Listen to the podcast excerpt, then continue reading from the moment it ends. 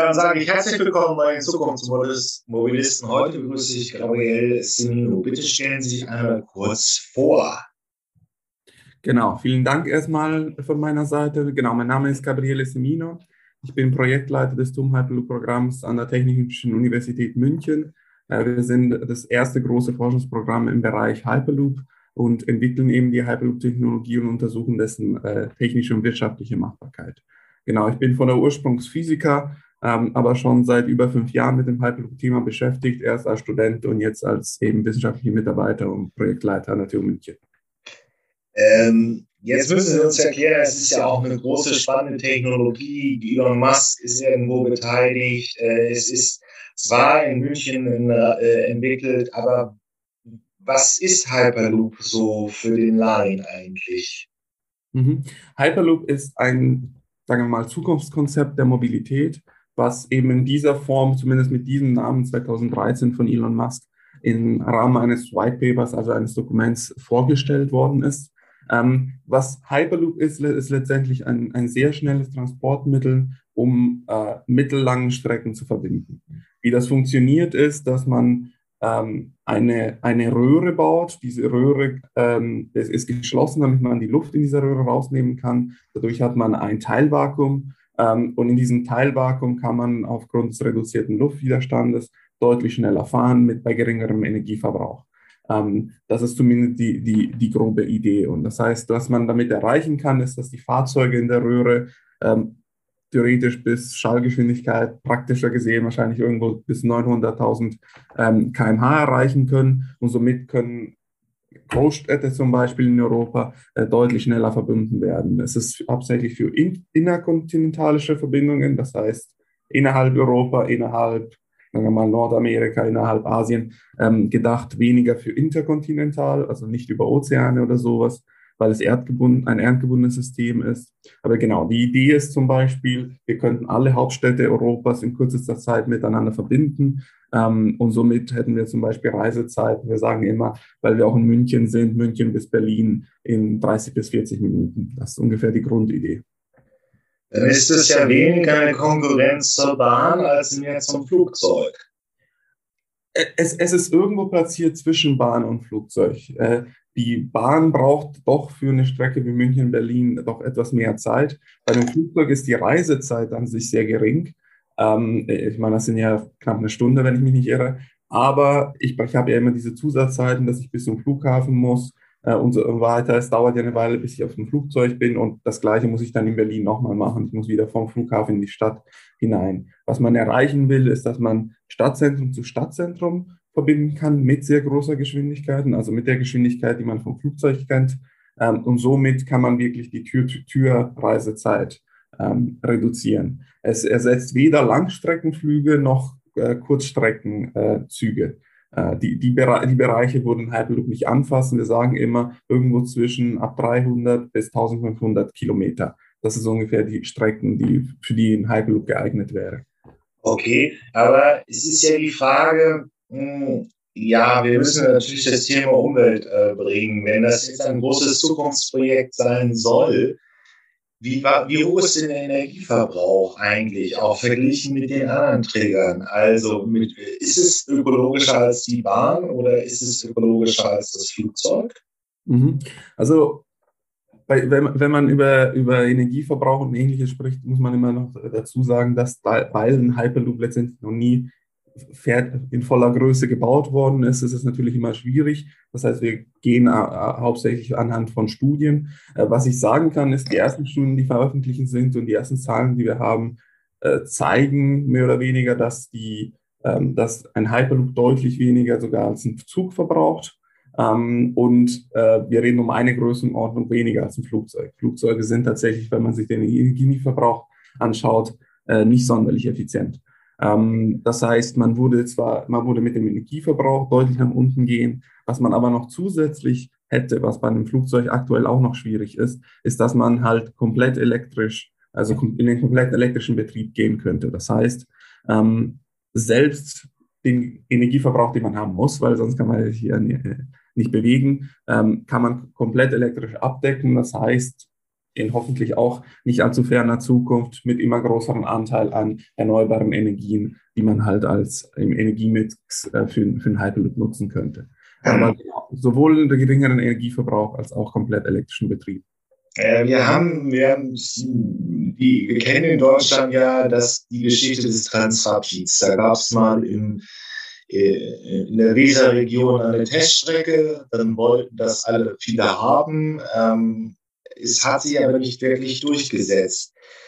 Warum soll der Hyperloop jetzt besser sein? Was ist technisch auch überzeugender als an der, als an der Transrapid-Technik, der übrigens heute auch in China ein bisschen fährt, aber es ist keine große äh, Marktdurchdringung erfolgt. Aber wir kennen dieses Konzept in Deutschland ja ein bisschen. Genau, also das ist natürlich immer vor allem in Deutschland äh, ein, ein, eine Geschichte, mit der wir uns auseinandersetzen müssen. Ich meine, ist auch eine Geschichte, aus dem wir jetzt, äh, also wir als Leute, die sich mit Hyperloop beschäftigen, sehr viel lernen können.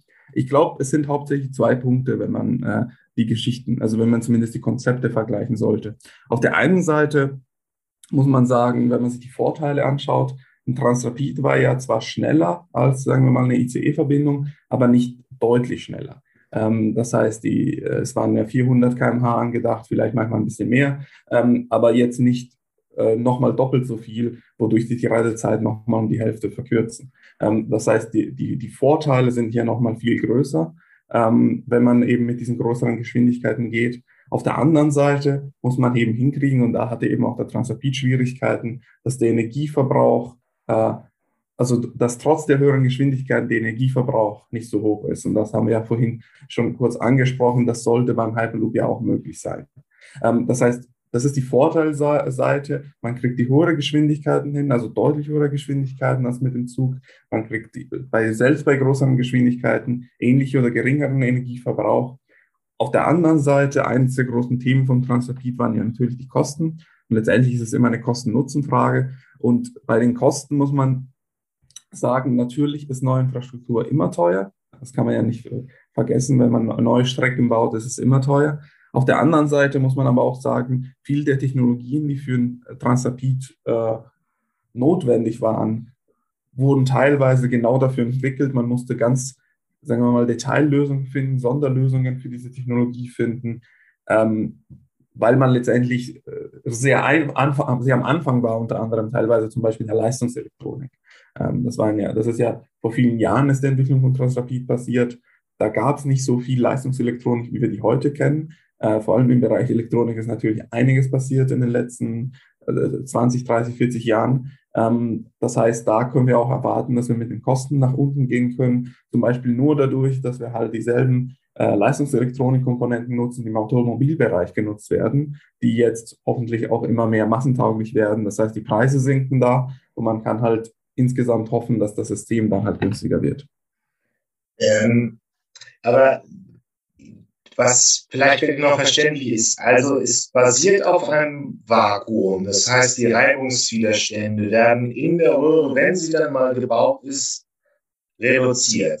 Mhm. Und dadurch, ähm, wie äh, folgt der Antrieb des Systems beim Hyperloop? Mhm. Also hier, hier vielleicht noch an dieser Stelle muss man kurz, kurz ausholen und auch, auch sagen, dass ein Hyperloop, also mit, mit diesem Namen verbindet man hauptsächlich eben diesen, diesen White Paper von Elon Musk mit diesem Konzept. Ähm, es gibt aber aktuell eben verschiedene Initiativen auf der Welt, die sich damit beschäftigen und die schauen alle sich ähnliche äh, Konzepte an, aber auch doch teilweise unterschiedliche Konzepte an. Aber was sie eben alle gemeinsam haben, ist eben diese Vakuumröhre das heißt eben, um, um halt mit dem, mit dem deutlich reduzierten Luftwiderstand zu fahren. Und parallel dazu muss man eigentlich die andere Komponente vom Widerstand, äh, die man sonst bei einem Zug hätte, reduzieren, und zwar Rollwiderstand. Ähm, das heißt, man muss komplett kontaktlos durch diese Röhre fahren. Ähm, das kriegt man hin, indem man eben ein Schwebesystem hat. Ähm, letztendlich ähnlich ein Transrapid ja auch. Man schwebt über die Schiene, man berührt die Schiene nicht. Ähm, und, und zusätzlich muss man beim Antrieb auch kontaktlos sein. Äh, letztendlich ist es auch in irgendeiner Art Linearmotor. Auch jetzt der aktive Part in, in, in, der, in der Kapsel oder in der Schiene ist, äh, das sei noch, äh, das ist eine Frage, die sich halt viele noch stellen, genau wie die finale Konfiguration aussieht. Äh, wir haben äh, eine eigene Konfiguration entwickelt, jetzt auch im, im Rahmen des Forschungs Programm. Ähm, aber genau, grundsätzlich ist es so, dass so, man braucht ein Schwebesystem und das andere System muss zusätzlich komplett kontaktlos sein, also im elektrischen Linearmotor. Okay. Ähm, ja, ähm, bleiben wir mal bei Ihrem Konzept in, in, in aus München. Wenn es jetzt dann kommen soll, auf was zielt es konkret ab? Personenbeförderung oder wenn man sich also die großen äh, Transitrouten anguckt, also die Großstädte miteinander verbinden und eben nur an der Landstrecke, ist ja kein Konzept für ÖPNV, also für Nahverkehr, dann wäre ja auch die Frage der Logistik zu beantworten. Also äh, kann man damit auch sehr günstig Güter transportieren oder ist es wirklich so eine Art ja, Personenbeförderung, die da äh, eine Frage spielt? Also das, tatsächlich ist es auch eine, eine, eine sehr debattierte Frage, ähm, denn ähm, Cargotransport, Logistiktransport ist, hat grundsätzlich den Vorteil, dass es einfacher ist als Personentransport. Ähm, ähm, aber ich sehe da bei, also bei Hyperloop zielt man ja ab, dass man halt eben Großstädte mit großer Geschwindigkeit, also sehr kleine Reisezeit verbinden kann. Ähm, das ist grundsätzlich zwar immer ein, Vor ein, ein, Vorteil, aber das ist natürlich bei Passagieren ein viel größerer Vorteil als bei Cargo. Das heißt, bei Passagiere, ähm, Passagier A will im Idealfall in einer halben Stunde in Berlin sein von München. Ob das jetzt, ob diese Geschwindigkeit und diese sehr, sehr kurze Reisezeit für Cargo in ähnlichen Vorteil sind wie bei Passagiere, es ist wahrscheinlich schwieriger. Ähm, ich meine, wir, wir, wir haben uns daran gewöhnt von Amazon und ähnliches, dass wir am selben Tag unsere Ware kriegen. Aber am selben Tag oder am nächsten Tag reicht ja immer noch. Die Frage ist, brauchen wir die halbe Stunde? Oder würde es sich lohnen, sehr viel Neuinfrastruktur zu bauen für halbe Stunde Reisezeit von München nach Berlin? Das heißt, ich, ich bin fest davon überzeugt, dass man ein Hyperloop-System in erster Linie für Passagiere denken soll äh, weil da eben die großen Vorteile sind. Schnellen Personenverkehr zwischen Großstädten. Auf der anderen Seite, wenn man das System schon hat, ähm, das System läuft wahrscheinlich außer an Spitzenuhrzeiten nicht auf voller Kapazität, kann man natürlich restliche Kapazitäten, wie, sowie auch nachts, ähm, für ähm, äh, Gütertransport bzw. Logistiktransport nutzen.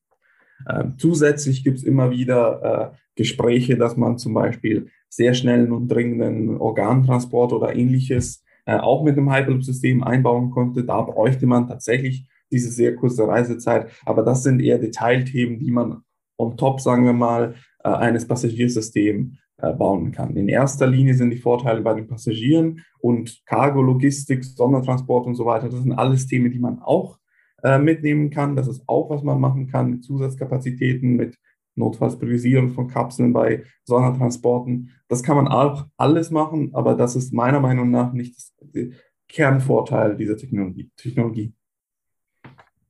Gut, ähm, dann bleiben wir mal, also im Prinzip, aber das wird ja nicht im luftleeren Raum stattfinden. Das muss sich ja einbinden in ein bestehendes, das bestehende Verkehrssystem. Wenn man das jetzt dann auch weiter zu Ende denkt, also Hyperloop wird gebaut und verbindet München, Berlin, München, Köln, München, Hamburg. Mhm.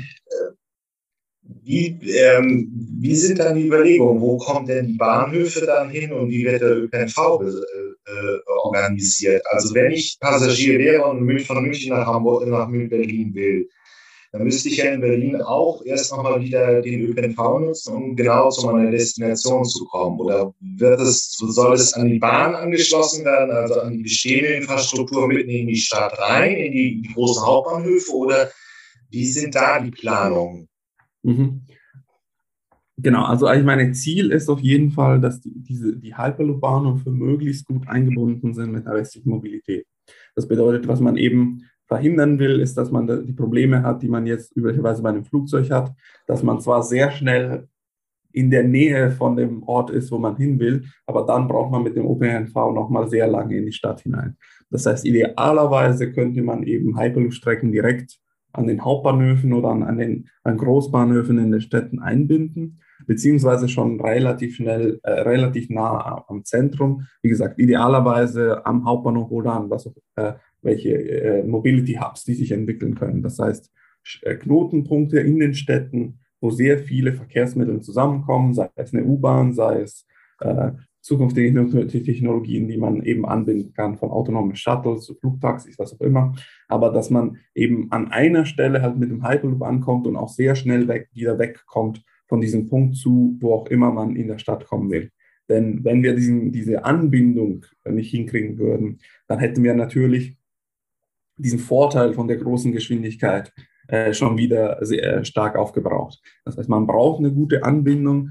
Ähm, klar wird es immer, immer notwendig sein, irgendwie noch ne, dieses sogenannte Last-Mile-Problem zu lösen. Das heißt, wie kommt der, ähm, äh, der Passagier dann doch noch von dem, von dem Hyperloop-Bahnhof ähm, zur, zu seiner Haustür oder zu wo er auch immer er hin will. Ähm, aber das lässt sich eben nur lösen, indem man die Hyperloop-Bahnhof möglichst gut integriert in den Mobility Hubs, dass man in dem Moment, wo man ankommt, gleich äh, das komplette Angebot nutzen kann und mit welchem System auch immer dann gleich weiterfahren kann.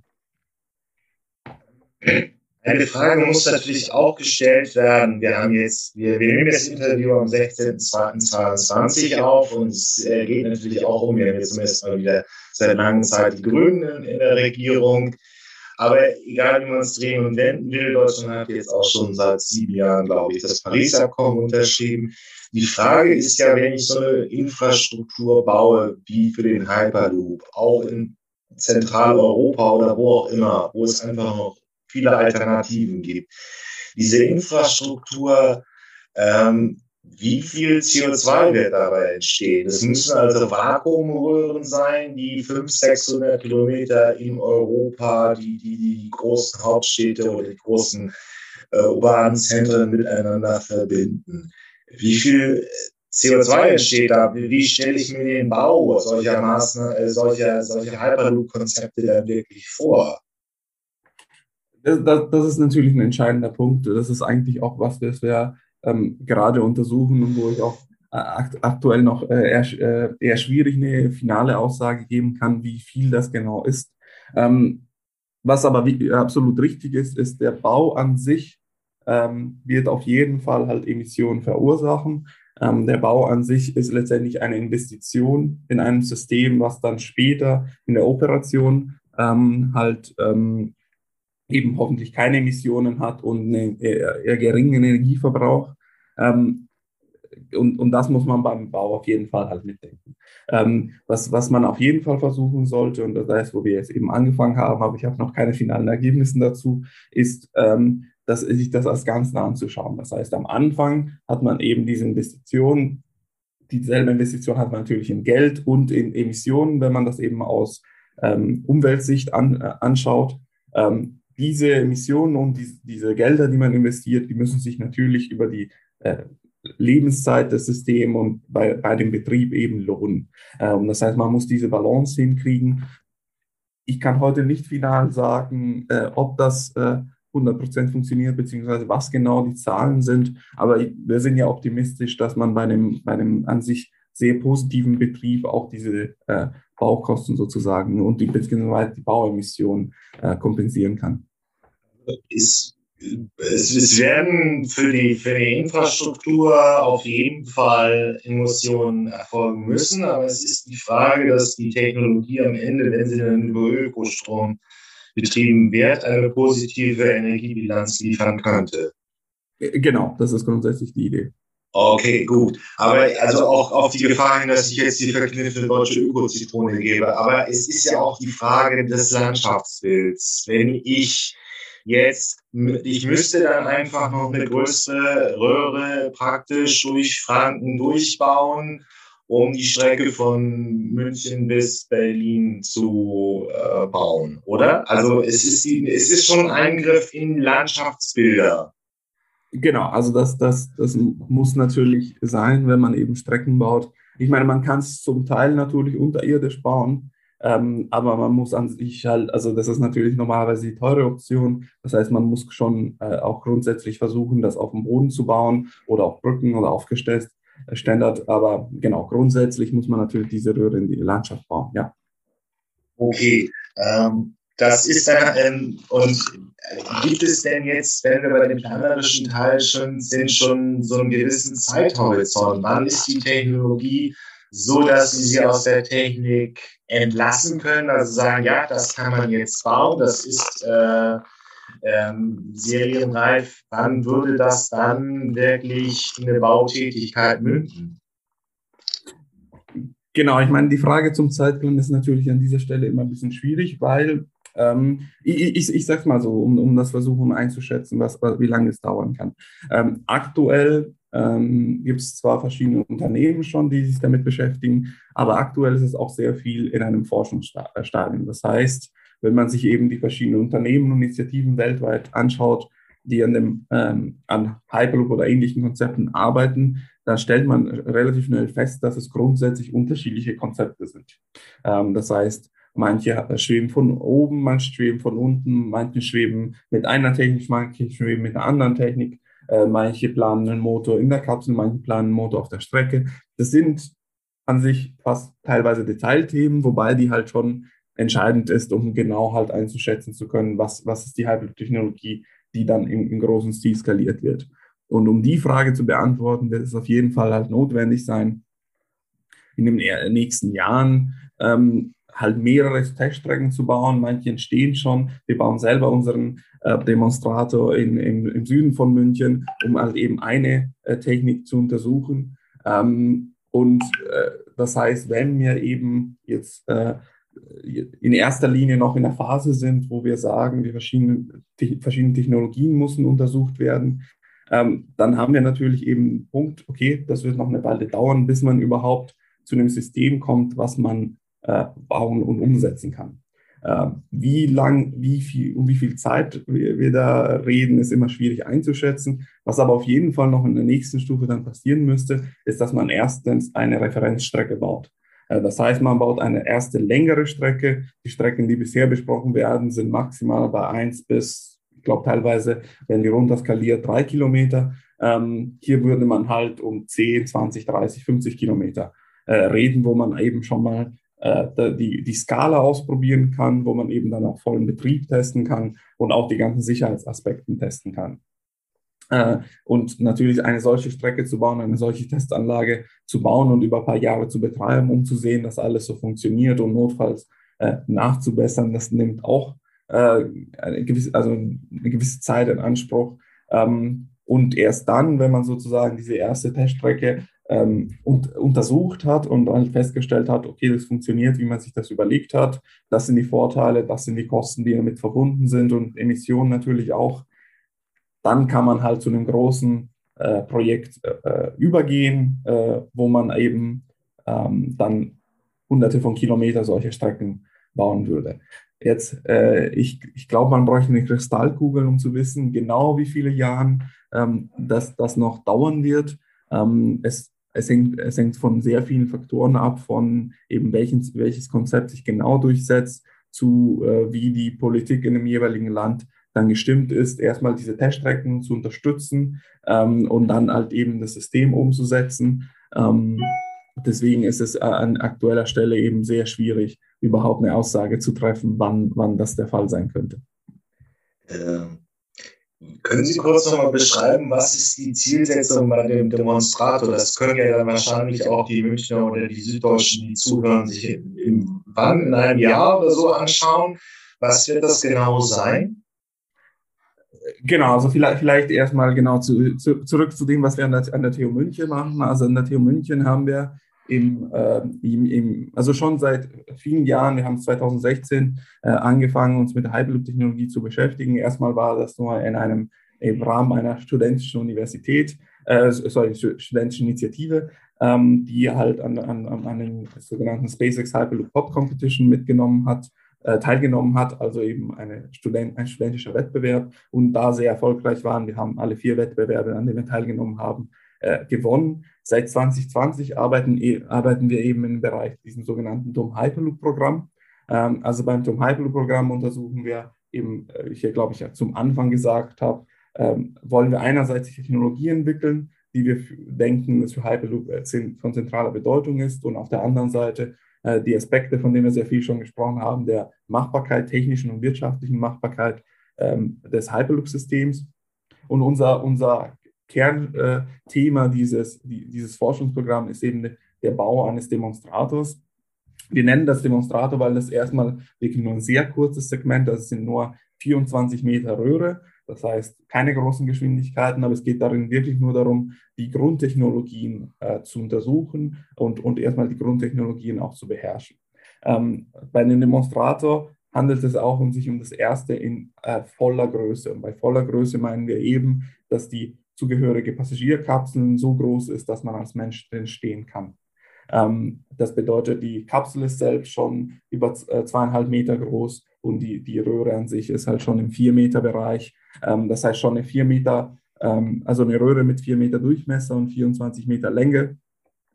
Das ist eben schon, schon alles relativ groß. Ähm, und was wir da, darin testen wollen, sind eben Schwebesystem, Antriebssystem und Vakuumsystem, also drei der Kernaspekte äh, dieser Technologie, um eben äh, Rollwiderstand und Luftwiderstand möglichst gering zu halten. Ähm, das, sind, das sind letztendlich die, die Sachen, die wir untersuchen. Und ja, wie, wie angesprochen, äh, wir haben das jetzt äh, großenteils jetzt in, sagen wir mal, in der finalen Planung, ähm, sodass wir halt in, dem, in, in der zweiten Hälfte von diesem Jahres und vielleicht noch äh, etwas ins nächste Jahr hinein äh, das System bauen können und, und zumindest erste Tests durchführen können. Ähm, vielleicht verlassen wir mal ein bisschen die deutsche Situation. Ähm, wo, ist, wo ist die Entwicklung denn schon weiter vorangeschritten? Es ist ja immer bei, ähm, bei Innovationen in der Mobilität einerseits das Silicon Valley, andererseits auch gerade äh, ja, Asien, aber im Prinzip ist es China, wo es einfach, wo die, wo die Städte wachsen, wo äh, großer Wirtschaftszuwachs ist, wo wahrscheinlich auch eine größere Offenheit äh, gegenüber Technologien vorliegt, also in den, in alten Gesellschaften in Europa. Und sie sind jünger und sie können es eigentlich, auch weil sie nicht besonders demokratisch sind, sehr schnell umsetzen wo, wo ist die Hyperloop-Technologie äh, im weltweiten Vergleich weiter als äh, weiter oder wo ist sie auch äh, noch hinter, hinter dem Münchner Ansatz zurück? Mhm. mhm. Also wenn, wenn wir jetzt mal uns konkret, sagen wir mal, die Hyperloop-Technologie anschauen, dann ähm, muss man großenteils sagen, dass die asiatischen Länder, also ich rede jetzt mal von Korea, äh, Japan und China hauptsächlich, ähm, sind, soweit wir aktuell wissen, hauptsächlich in der Untersuchung noch von, sagen wir mal, klassischen Maglevzügen. Ähm, das heißt eben ähnlich zu Transrapid, sowohl von den Geschwindigkeiten als auch vor allem in China von der Technologie, die untersucht wird. Das heißt, wir reden noch von kleineren Geschwindigkeiten und üblicherweise von keiner Vakuumtechnik. Es gibt da auch erste Überlegungen, aber es ist tatsächlich immer ein bisschen schwieriger einzuschätzen, genau äh, woran sie arbeiten und genau wie weit sie sind. Ähm, das heißt, wenn wir tatsächlich von Hyperloop reden, sind normalerweise die, die größten oder zumindest die mir bekannt sind, die größten Initiativen oder eben Firmen, die daran arbeiten in USA, hauptsächlich tatsächlich äh, Los Angeles ähm, oder halt eben in Europa. Ähm, sagen wir mal so, wenn wir uns eben die Hyperloop-Szene anschauen, es gibt eine Firma, Virgin Hyperloop, die ist äh, bei weitem am größten, also die hat über 300 oder 400 Mitarbeiter ähm, und, und eben plant jetzt schon eine Strecke, die jetzt natürlich äh, noch fragt, also genau, genau wann die, wann die entstehen wird, ist, ist, ist noch offen. Ich glaube, die sagen 2025, aber die sollte dann schon in einem, äh, in einer großen Ordnung von 10 Kilometern sein. Ähm, das heißt, es, da, da ist man natürlich auf jeden Fall äh, sehr weit vorne. Es gibt eben ein paar andere Firmen, die auch jeweils äh, Strecken planen, wobei normalerweise, also da, da, reden wir schon um 1 bis 3 Kilometer, wobei ein großer Nachteil, weil ich da bei vielen dieser Firmen sehen, ist, dass sie üblicherweise äh, runterskalierte ähm, äh, äh, Röhren testen. Das heißt, die sind nicht einen Durchmesser, wo man tatsächlich Menschen transportieren könnte, sondern normalerweise kleiner, was eben den Vorteil hat, dass man zwar zum Beispiel größere Geschwindigkeiten testen kann, als jetzt mit unserem Demonstrator, aber trotzdem nicht die volle Größe hat, die man eben für den Passagiertransport bräuchte. Ähm, was man aber auch sagen muss, wenn man sich viele dieser dieser Firmen äh, anschaue oder vielen dieser Initiativen, ist, dass manche zwar ähm, theoretisch sehr weit sind, aber viele hatten den Nachteil, dass sie früh dran waren. Ich sage, das ist jetzt natürlich erstmal ein bisschen widersprüchlich zu sagen, Nachteil, dass sie erstmal früh dran waren, aber das ist durchaus richtig, dass äh, wenn man eben sich anschaut, wie die Firmen sich entwickelt haben, teilweise wie sich ihr Konzept geändert hat, zum Beispiel eben die angesprochene Firma Virgin Hyperloop hat vor glaube, das ist jetzt eins bis eineinhalb Jahre her, ihr Konzept, also wie ihr System aussieht, komplett nochmal umgeschmissen. Das heißt, sie haben zwar bisher schon Teststrecken gebaut, aber die Teststrecken, die sie damals gebaut haben, waren für eine andere Technologie. Wenn sie jetzt eine längere Teststrecke bauen wollen, ist es nochmal für eine komplett andere Technologie. Also ein komplett, komplett anderes Konzept. Ähm, das heißt, da ist es immer sehr schwierig einzuschätzen, wie weit die verschiedenen Initiativen auch immer sind, weil sie doch öfters Sachen ändern müssen, Sachen anpassen müssen, ähm, weil sie eben teilweise dran sind und weil sie eben als Firma dran sind, weil das Thema eben noch sehr in der Forschung steckt, weil das Thema doch äh, noch sehr viele unbeantworteten Fragen hat. Aber ähm, das ist dann schon auch, an diesen Firmen ist dann auch schon Musk äh, beteiligt oder, also es ist ein Thema, was so die großen Milliardäre unserer Zeit beschäftigt. Äh, also Musk direkt ist, zumindest meines Wissens nach, an, keiner dieser Firmen direkt beteiligt. Ähm, Musk hat ähm, in erster, also in diesem Bereich, sagen wir mal, der Mobilität, äh, äh The Boring Company gegründet, hauptsächlich mit dem Ziel, Tunnelbohren ähm, effizienter zu machen, also schneller zu machen und günstiger zu machen, was an sich durchaus eine Technologie ist, die man für Hyperloop bräuchte, weil man eben, um diese große Geschwindigkeit zu erreichen, muss man doch schauen, dass man möglichst gerade fährt. Ähm, und möglichst gerade bedeutet schon auch öfters Tunneln. Das heißt, es ist schon eine verbundene Technologie, die halt sehr wichtig wird für Hyperloop, aber jetzt, so, soweit ich weiß, an keiner ähm, der ähm, sagen wir mal, Hyperloop-Firmen direkt beteiligt. Ähm, der, zumindest meines Wissens nach, einzige Milliardär, der direkt an einer beteiligt ist, ist eben Richard Branson bzw. die Virgin Group an. Ja. Äh, packe ich auch nochmal auf die Shownotes dieser Episode. Das ist ein britischer Milliardär, ist ein Konglomerat, die sehr viel machen. Ähm, und er ist auch im angelsächsischen Raum sehr bekannt. Ähm, aber also es lässt sich noch nicht so wirklich sagen, ob das Thema in Asien kommt oder ob es in den USA kommt oder eben in Europa. Wie sieht es denn in Europa aus? Haben da auch äh, abseits vom, vom Münchner, von der Münchner Forschung da andere, äh, also Verkehrsbetreiber schon Interesse signalisiert, das Ding einzubinden in ihr Verkehrskonzept? Ich, ich, ich meine, genau, also, also da, dafür ist es tatsächlich ein bisschen zu früh. Also grundsätzlich Interesse besteht schon. Also wir haben durchaus ähm, Gespräche mit verschiedenen, ähm, mit, mit, verschiedenen Unternehmen und verschiedenen Verkehrsbetreibern schon gehabt. Ähm, genau, die, selbst die Deutsche Bahn hat äh, tatsächlich schon einiges in dem Hyperloop-Bereich ähm, äh, gemacht bzw. unterstützt, äh, beziehungsweise sorgt, äh, scheint auf jeden Fall immer interessiert zu sein. Auf der anderen Seite muss man eben sagen, wie gesagt, die Technologie ist noch in einem relativ frühen Stadium, wo man sich eben noch die Konzepte anschaut.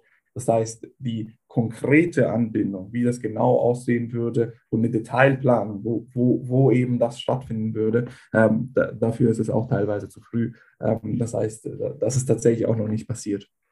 Ähm, das stellt sich für mich so ein bisschen die Frage, was sind denn jetzt die konkreten Aufgaben, die Sie bewältigen wollen. Äh, was ist jetzt wirklich, sagen wir, in den nächsten zwei Jahren die Forschungsagenda, die, die in München abgearbeitet werden muss, damit wir über über, sagen wir mal, über dieses Konzept wirklich in der reellen, in der äh, Anwendung nachdenken können. Mhm. Also le letztendlich kommt es zurück auf die, auf die zwei Sparten des Programms, die ich vorhin angesprochen habe. Auf der einen Seite müssen wir halt also konzentrieren wir uns auf die Technologieentwicklung bestimmter Kernkomponenten. Das sind die angesprochene Schwebesystem, Antriebssystem, Vakuumtechnologie. Das sind wirklich die Grundbausteine von der Hyperloop-Technologie, die man beherrschen muss und die man im Detail untersuchen muss, um zu wissen, was für ein Konzept macht Sinn auf der einen Seite und was für, sagen wir mal, Leistungszahlen kann man sich daraus versprechen. Das heißt, was kann ein System aufgrund dieser Grundbausteine, das ist wirklich die, die Grundlage um, um festzustellen, ob das alles funktioniert.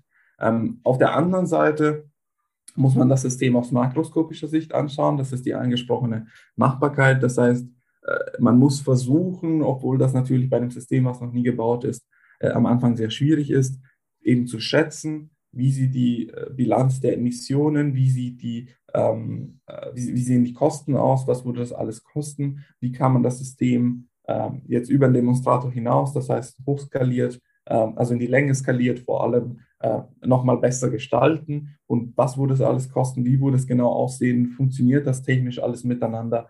Ähm, und dass man eben auch die Fragen, die wir heute schon angesprochen haben, aber wo, wo teilweise halt konkrete Antworten noch fehlen, sei es eben Emissionen oder genaue Kosten oder eben genau, äh, genaue Details zur Umsetzung, ähm, detaillierter beantworten kann. Das, das sind die Kernpunkte. Grundtechnologien äh, äh, erforschen und beherrschen und auf der anderen Seite auf makroskopischer Sicht äh, sicher zu sein, dass die, dass die versprochene äh, Vorteile eingehalten werden können und die Kosten äh, und die nötigen Investitionen nicht allzu hoch sind. Alles klar. Vielen Dank, Herr Simino, für dieses Gespräch. Vielen Dank für die Einladung und vielen Dank, dass ich heute dabei sein konnte. Wunderbar.